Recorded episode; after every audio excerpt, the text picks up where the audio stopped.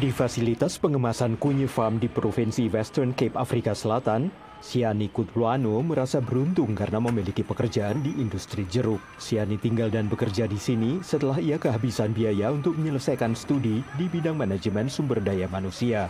Jadi setiap gajian, ia mengirimkan sejumlah uang untuk pendidikan putranya. I wanna work hard. I mean like harder, so that he can have a bright future. He can, he can, he can, he can do build his life the way he want to build it. Because mostly, some of us we didn't have that choice. Menurut CEO Kamar Dagang Pertanian Independen Theo Boshoff, pekerjaan seperti yang dilakukan Siani tersedia berkat akses bebas biaya masuk ke pasar Amerika Serikat berdasar Undang-Undang African Growth and Opportunity Act atau AGOA. More than half of agricultural um, of, of our sector's GDP in value terms gets exported.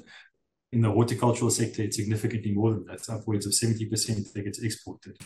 Menurut Theo, ekspor jeruk Afrika Selatan ke Amerika Serikat adalah kisah sukses AGOA. So we are on the back of certain trade agreements, um, such as AGOA, such as the, the partnership agreement with, with the EU. We have seen massive plantings in the last 10 years.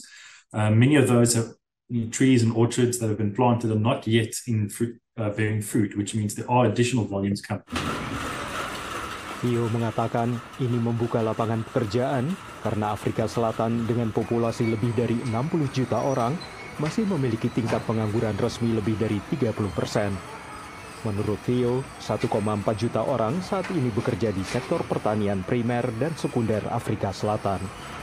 Within agriculture, if you look at this, the industries such as the horticultural sector, the sugar industry, um, the wine industry, where that that accounts, you know, for between them more than half of agriculture employment. These are also the critical sectors that export, especially to the US.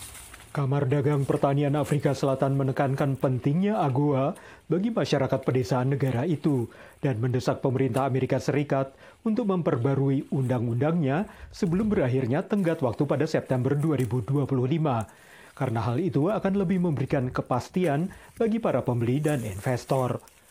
Menurut lembaga ini, nilai ekspor produk pertanian dan olahan pertanian Afrika Selatan mencapai nilai sekitar 12,8 miliar dolar setiap tahunnya. Dari Arlington, Virginia, saya Helmi Yohanes dan tim VOA.